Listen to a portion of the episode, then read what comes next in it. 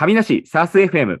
今日はですね、なんと最近ノートが大バズりした HiCustomer の鈴木さんがゲストで来てくれています。じゃあ鈴木さんよろしくお願いします。よろしくお願いします。鈴木です。いやーもうノートすごかったですね、赤裸々具合が。いやー、あんなにね、具体的に書いちゃって大丈夫なのかと、ちょっと心配しながらだったんですけれども、結構見ていると好意的なリアクションも多くて安心をしているって感じですね。そうですよね。投資先の Slack とかも一緒で、そこでもすごいですねみたいな話が出てましたよね。かなり評判いいんだろうなと思って見てたんですけど、今日はあのそんな鈴木さんにハードシングスへの突入と脱出という名著、まだ出してから1週間ちょっとだと思うんですけど、もうもはや名著だと思うんですが、あちらの内容について書いてあることはもちろんですし、書いてないさらなる裏側、深淵のところまで語っていただけたらなと思っておりますので、皆さん楽しみにしててください。ということで、まずはですね、鈴木さん、有名人だと思うんですけど、知らないという方もいらっしゃると思うので、まずは鈴木さんの方から自己紹介お願いできればと思います。はいハイカスタマーの代表をしております、鈴木と申します。ハイカスタマーという会社自体は創業2017年で、もう今年で5年目のスタートアップになってるんですけれども、今、諸岡さんから話があった通り、上梨さんとも投資家が結構被っていて、コーラルキャピタル、オールスターサスファンドヒロさんのところ。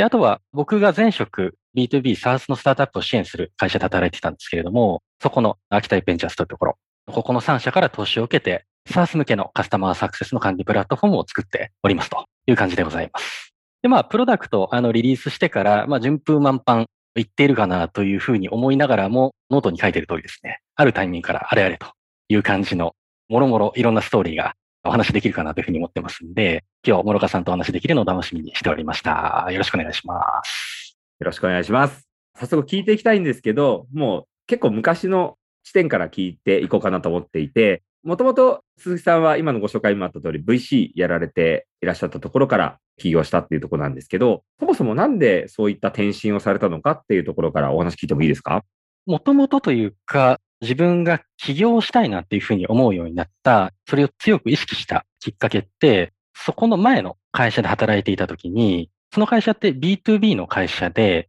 SaaS で、しかも ERP っていう基幹システムを作って販売する会社だったんですけれども、その会社に4年在籍していて、最初の3年は営業して、最後の1年に会社で新規事業のコンテストみたいなものがあって、自分の出したアイディアが採択されて、B2B の会社だったんですけど、コンシューマー向けのアプリの事業を立ち上げるっていうことをやりまして、で、その時に自分のアイディアが形になっていくプロセスとか、出した後、ユーザーさんからたくさんフィードバックをもらいながら、事業をどう伸ばしていこうかとか、まあ、どんな機能を作っていこうかっていうことを、もう24時間365日考えるようになって、今までの社会人人生の中で、その時間が一番楽しかったんですね。なので、今後自分も社会人として生きていくにあたって、同じような、まあ、可能であれば自分である程度リスクを取りながら、自分の考えたものをこう世に打ち出していくような仕事の仕方したいなというふうに思って、で、それって何だろうっていうふうに考えたときに、企業っていうのも一個結構大きなチャレンジというか機会なんじゃないかなっていうふうに思ったのが、まず職業として起業家を選ぶっていうふうに、まあ、強く意識したきっかけでした。で、その後、B2B サース、シードアーリーのフェーズに、まあ、投資をするような会社で働かせてもらったんですけれども、そこでいろんなやっぱり創業初期の起業家の方々とコミュニケーションを取らせていただく中で、最初って皆さん、あ、この人ちょっと大丈夫かなみたいな、そういうような方もいらっしゃったんですけど、その後、やっぱりこう事業を伸ばしていって、投資のラウンドを重ねていって、メンバーも増えて、お客さんも増えて、多分こう間にはいろいろ辛いこと、大変なことっていうのもあったんだと思うんですけど、まあそれを乗り越えていくうちに、皆さんですね、あ、この人すごいなみたいな、みんなめっちゃ短い時間で変わっていったんですね。っていうのを横目で見ていたんで、なんか僕でもできるかもしれないっていうふうに思うようになって、ぼやぼやと起業家として生きていきたいなっていうところに加えて、やっぱりこういういろんなコミュニケーションをする中で変わっていく様を見て、できるかもっていうふうにリアリティを持ったっていうところが、まずちょっと本気で起業家を目指してみようかなというふうに思った背景っていう感じになります。なるほど。それって多分これを聞いている方も今どっかで勤められていて自分に起業ってできるのかなみたいなことを思っている方多いと思うんですよね。そんな中で人は変わるっていう話がすごいやっぱり勇気を与えるお話だなと思っていてどれぐらい変わり幅ってあるもんなんですか？そうだろうな。やっぱりまあ顔つきがまず変わっていきますよね。最初は話をしている時にも、まあ、この人が話しているプラン、自分の中ではある程度、ビジョンとか確信を持ってお話をされていると思うんですけれども、同じような話をしていても、その話の内容の密度がやっぱり違ってきたりとか、顔もね、なんつうんですかね、目つきが、ギラつきじゃないんですけど、こう、ぐっとこう、目つきがだいぶ変わってきたりとか、正確な顔つきになっていったりみたいなところが、やっぱり見ていて、あ、すごく人ってこんなに変わるんだなっていうふうに思っていたツールもありますし、ただまあちょっと今の話からはずれるんですけれども、お仕事で付き合っている人たちだけではなくて、まあ、プライベートでも、当時からまあツイッターとかブログとかで VC 界隈の人とか、別途プライベートでお付き合いになるというか、仲良くしている起業家の人たちっていうのは結構身近にいて、もうみんなどんどんどんどん出世していくんですね。身近で日常的にコミュニケーションしている仲いいあいつらが、みたいな。っていうのを見てると、観測している範囲の人たちがほぼみんな立ち上がっていくので、そういうのも見ていて、ああ、みたいな、できるかもっていうふうに思うようになったような気がしますね。でも逆に言うと、そこで自信にもなるわけですよね。鈴木さん、先ほどおっしゃってた通り、自分でもできるんじゃないかな、みたいな感覚ですよね。そうですね。で、いよいよ VC から起業家として一歩踏み出すと思うんですけど、その時にどんな思考法で今のこのドメインにたどり着いたのか、もともとそのカスタマーサクセスというものをずっとやってきたみたいな感じじゃないんですよね。そうですね。その前の会社及びまあ僕の前職含めて、やっぱりまあ SARS っていうドメインについては、もうその時点でだいたい8年ぐらい関わっていたこともあって、ある程度自分の中で経験とか知見みたいなところは溜まってるというか、今でこそすごく SARS って注目されてますけど、やっぱり僕がそういう仕事をしていた時って、スタートアップとかもコンシューマーのアプリとか、今は聞かないですけど、バイラルメディアとかですね。そういうのが前世の時代で、もう SARS って何というか、起業したとしても採用しようとしても全然人が集まんないみたいな、当時そういう状況だったんで、そこと比べると自分のやってきたこととか見てきたこととか、やっぱりダイレクトに活かせるんじゃないかなというふうに思っており、まあ立ち上げるとしたら SARS のドメインかなっていうふうには、まあ当時から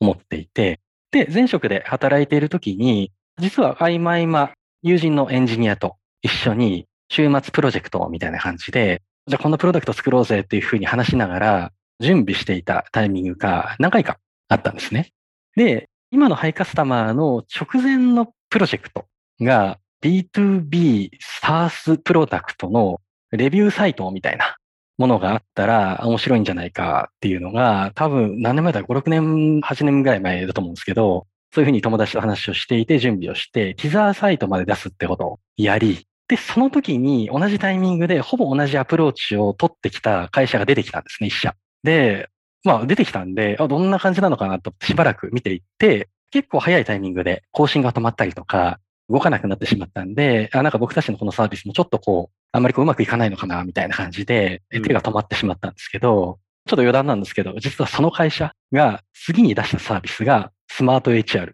マジっすか？そう。あれ？みたいな。すごい。なんで、スマート HR 立ち上げて宮田さんが初期の頃に、実は僕、あの時こういうの作っててティザーも出してみたいな話をしたところ、え、あの人っすか？みたいな。なんかそんなのも実はあったりしておりました。伝説的な、実はお互い意識するタイミングがあったわけですね。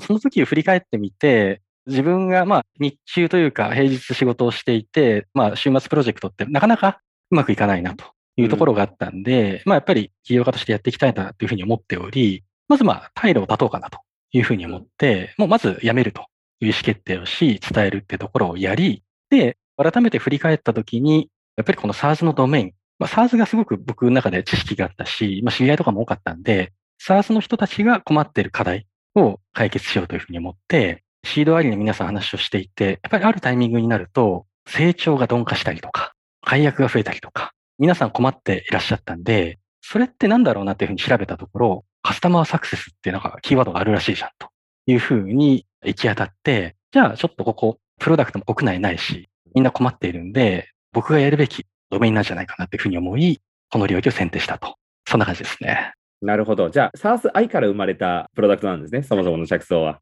そうですね。SARS っていうところもそうですし、あとは広い意味で言うとサブスクリプションのビジネスなんで、うん、物を作って売って終わりから、やっぱりユーザーさんと長く関係性を作っていって、売上利益だけではなく LTV みたいな、そういうところに注目をする会社って確実に増えるだろうなというふうに思ってたんで、SARS から始めて、そういうことを目指す会社さんに使ってもらうことができれば良いなと、そんなことも考えていました。ここまでは非常に鈴木さんの話、綺麗で美しいステップを踏んでね、こう起業に向かっていくわけですよね。まあ、そうですね。皆さん、あの、まだお待ちかねの方もいると思うんですけど、まだ鈴木さんはこの後も調子が多分いいんですよ、ちょっと。はい。プロダクトを最初にこう作り始めた時の手応えというか、まあ、ノートにも書いてありましたけど、最初は良かったと書かれてたと思うんですけど、その前後の過程とか、その時の感触とか、具体的なんか示せる数字とかあれば、ぜひ教えてもらいたいなと思うんですけど。やっぱりまあ、このドメインで事業を営む方、プロダクトを作っている方って全くいなかったということと、うんやっぱり現場で働くカスタマーサクセスの現場の方とか、サース企業の経営者の方とか、やっぱり話を聞くと、みんな困ってるんだけれども、まあ、どうやっていいかよくわからんみたいな状態だったので、なので、ヒアリングをしながら、まあ、ノートにも書いているんですけれども、プロダクトを出す前に、Facebook のグループを作って、で、そこにいろいろ海外ではこんなことやってるっぽいです、みたいな海外記事をちょっと編集して投稿してあげたりとか、飲み会的なものとか勉強会的なものを開いていくうちに、あ、なんかこの会社さんこういうプロダクトを出そうとしていて、自分たちも使えそうなんで、ちょっとじゃあ応援してみようか、みたいな。こういう声と人たちが出来上がっていったこともあって、まあ、プロダクト正式リリースのタイミングで問い合わせというか、ベータ使ってみたいですっていうのは、多分初日で100件以上は集まったんじゃないかなというふうに思ってすごいですねはい。めちゃくちゃ盛り上がりそう、その瞬間。そうですね。なので、いや、本当にもうそれこそ来たなと。もうこれ決まったでしょと。なんなら。あれですよね、勝ったでしょって感じ。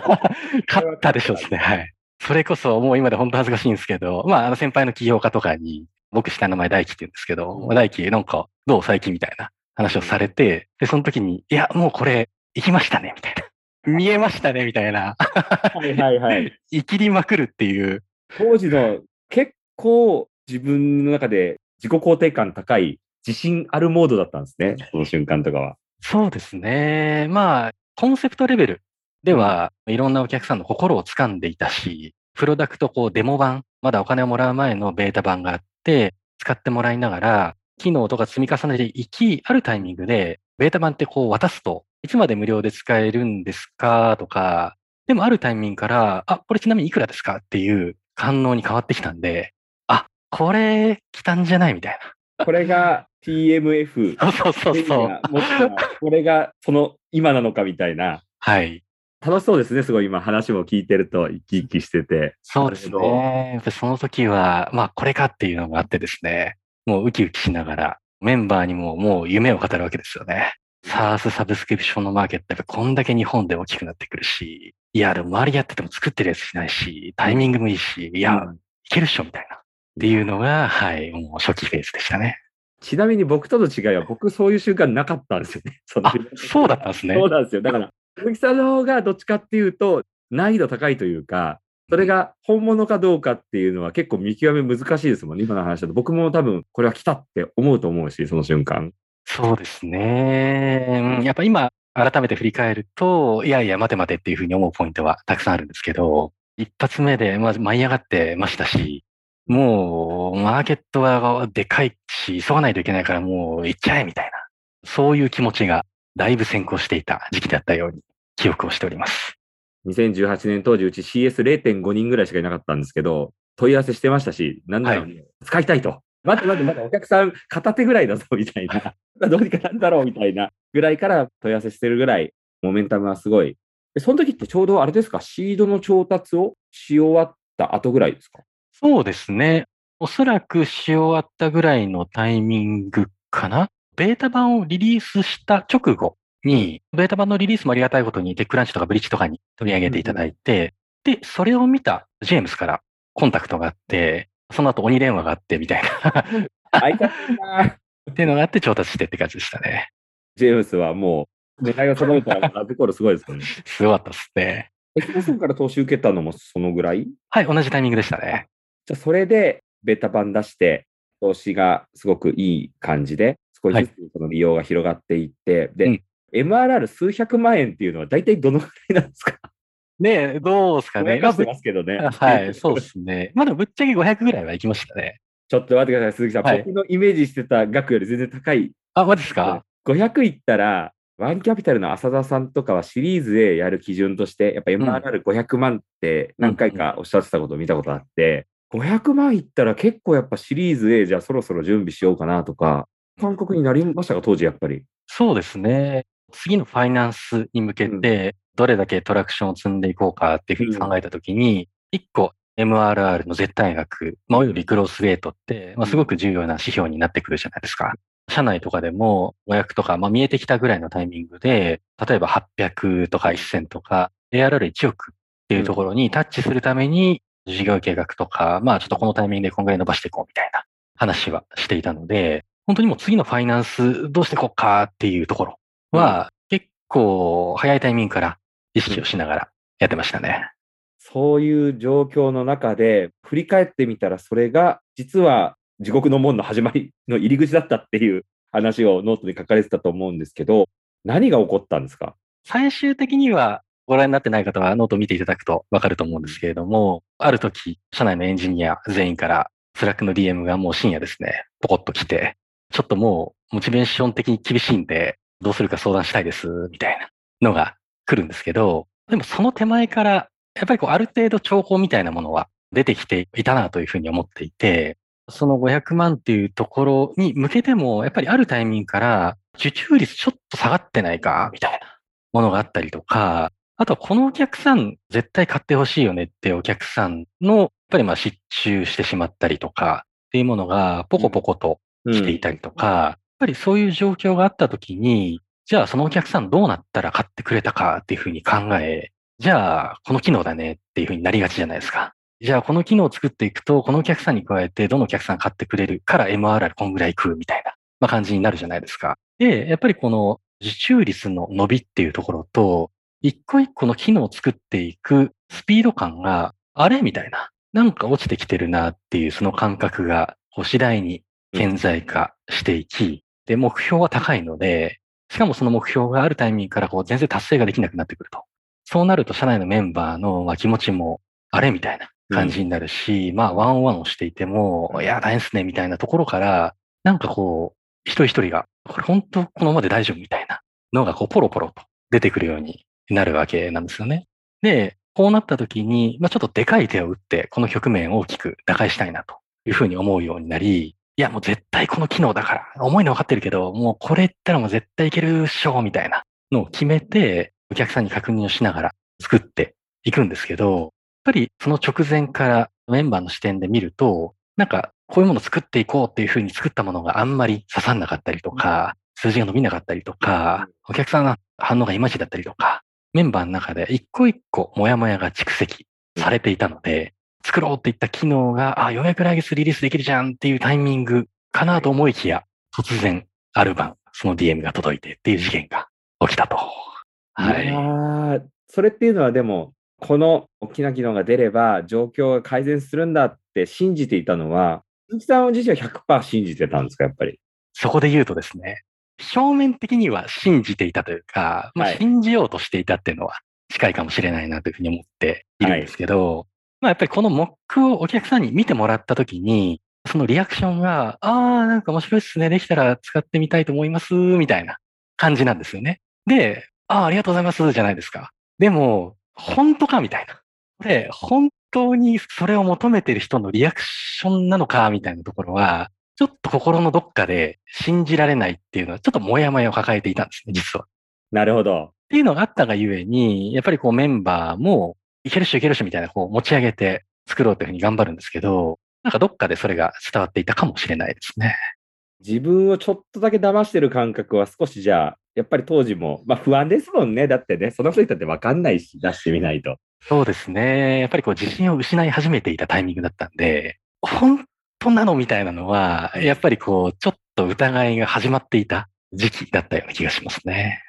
それで言うと、今回、誤った目標設定をしてしまって、まず間違えましたって一つ目に挙げて、その反省点として挙げてもらっていて、やっぱりこのエクイティストーリードリブンな事業運営、これはスタートアップの常として、やっぱり18ヶ月後の次のラウンドを目指して、また調達した後からこうやっていかなきゃいけないっていう宿命があるじゃないですか。だから、もしこの時に戻ったとしたら、どうしますかっていうところは、まあ、書いてもいただいてるんですけど、もっと時間かけますかね、やっぱり。そうですね。まあ、時間をかけるか、ないしは、この人たちに売っていこうっていうセグメントをもっと絞りますね。やっぱりまあ、売上の計画を引いていくじゃないですか。引いていく計画って MRR じゃないですか。で、MRR って、もっと本来的に言うと、このセグメントでこの課題を抱えている人たちが何社いて、その中をかなりもっともっとセグメント割って、集中的にリソース投下して、ここで作っていくっていうものがあると、より精緻だと思うんですけど、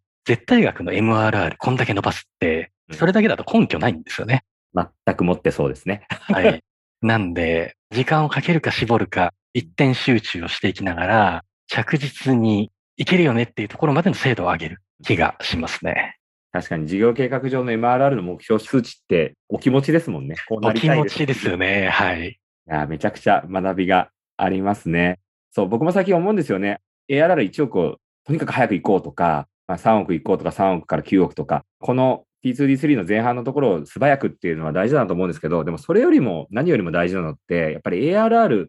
億、10億、まあ、10億超えたところからの成長率って取り戻せないというか、やり直し効かないじゃないですか。ここまでいっちゃうと。だから、前半どれだけ早くやるかよりも、やっぱり10億超えたところの絶対的な自信を持てるような時間の使い方とか思考法とか、すごい大事だなって思う一方で、でも、当時そんなこと言えたかなっていうのも頭の中にあって、ぐるぐるぐるぐるしますね。いやー、難しいっすよね。もう一通り経験しているシリアルアントレプレナーが強い理由がわかるというか、ああ、そうだよねっていうのをすごくもうしみじみと感じてます。だ物差しが違いますよね、1回目と。なんか、これ偽物だよねって言って、ダメだよ。これは偽物のトラクションだから、もっとしゃがみ込まないとダメなんだって我慢できる。まあ、資金的にも多分、最初の資金ちょっとでかいから、それが許されるんでしょうけどね。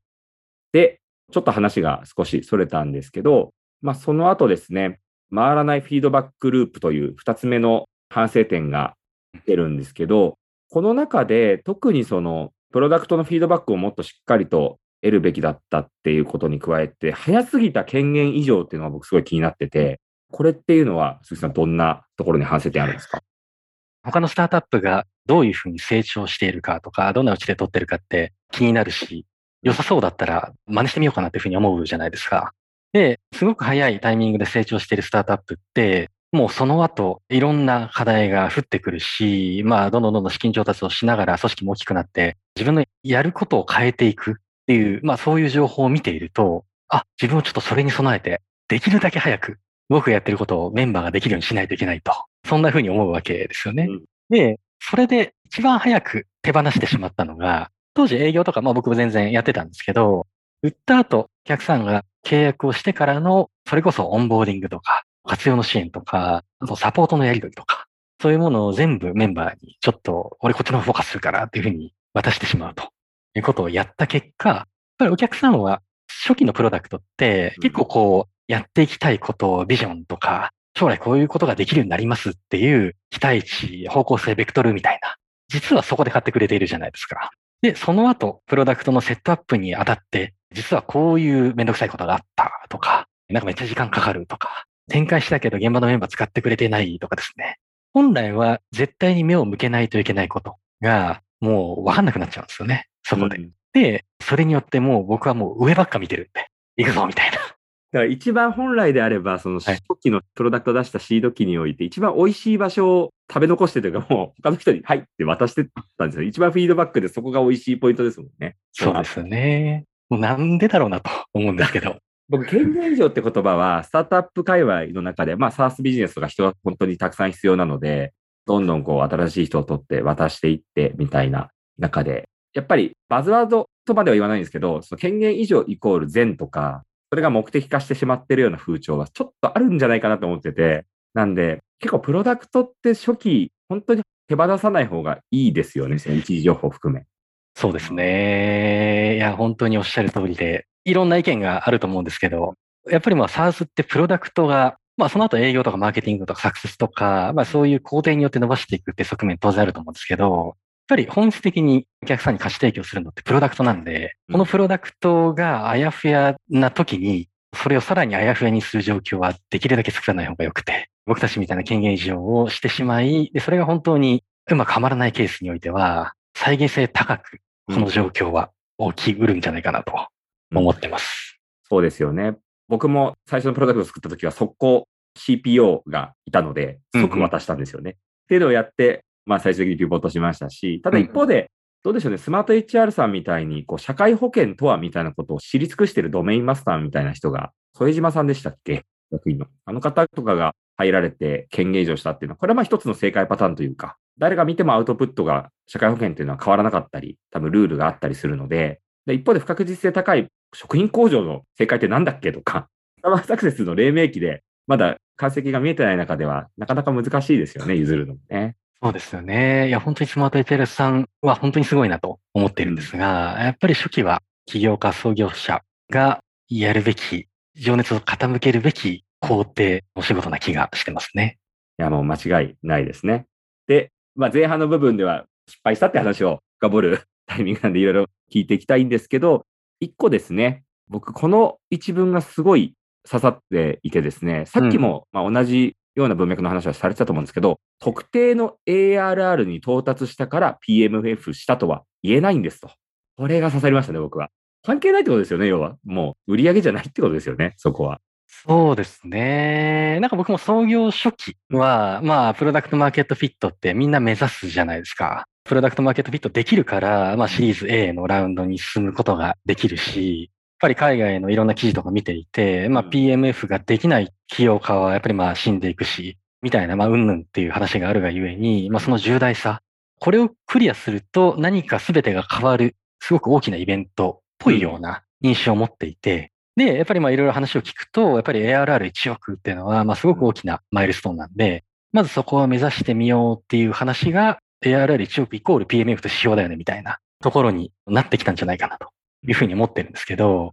ぱり結局、マーケットとは何ぞやみたいなところがあって、自分たちのプロダクトでできること、解決できる課題、その課題を持っているお客さんってどういう人たちなんだっけっていうところは、やっぱりもう全て一緒だと思うんですけど、その市場ごとにめちゃくちゃ多様で、まあそれはなんか薄い層みたいなイメージなのか、なんかルービックキューブのあの一個一個のマスみたいなイメージなのかちょっとわかんないんですけど、ああいうのをやっぱり一つ一つこうクリアしていくっていうことの連続だなというふうに今思っているんですね。なので PMF したみたいなのを見ると、なんか違うと。一個のマーケットで認められたっていうところだと思うので、それをクリアしたらまた次のマーケットがあってっていう、そういうことだなっていうのはもうしみじみ自分の中で経験として持ってきたからこそ、ちょっとああいう一文を添えさせてもらいました。ちょっとこう絞るとか怖いじゃないですか。こうもっと広いところにドカッといって刺さってっていう方が安心感がすごいある。タムも大きく見えるし。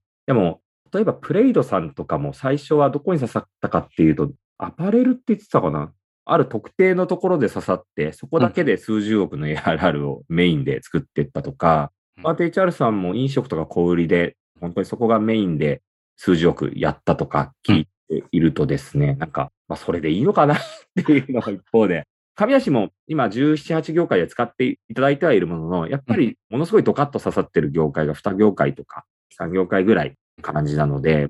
そうですよね。なんか今話に出た、絞るは怖いっていうのは、いや、本当にその通りだったんですよ。当初は。なんで怖いかっていうことを考えると、絞った先の連続性を自分の中で描けていないから、ここだけ絞ると、このお客さんには使えるんだけれども、他のお客さんで使えなくなってしまうんではないかが、怖い正体なんじゃないかなというふうに思っていて、絞ることに対する勇気を持つことができるようになった大きな理由は、お客さんの、もうそれこそ本当にセグメントをめちゃくちゃ細かくうん。区切ることができるようになったことと、特定の一歩目、このセグメントから始めるっていうふうに特化して作るんですけど、これを作ると隣接業界のここは使えるようになるよねとか、うんその連続性うんが自分の中で弾けるようになるまで、そのお客さんを理解することができるようになると、絞るって全く怖くなくなるなと。なるほどな。めちゃくちゃ素晴らしい言語化ですね、今の話は。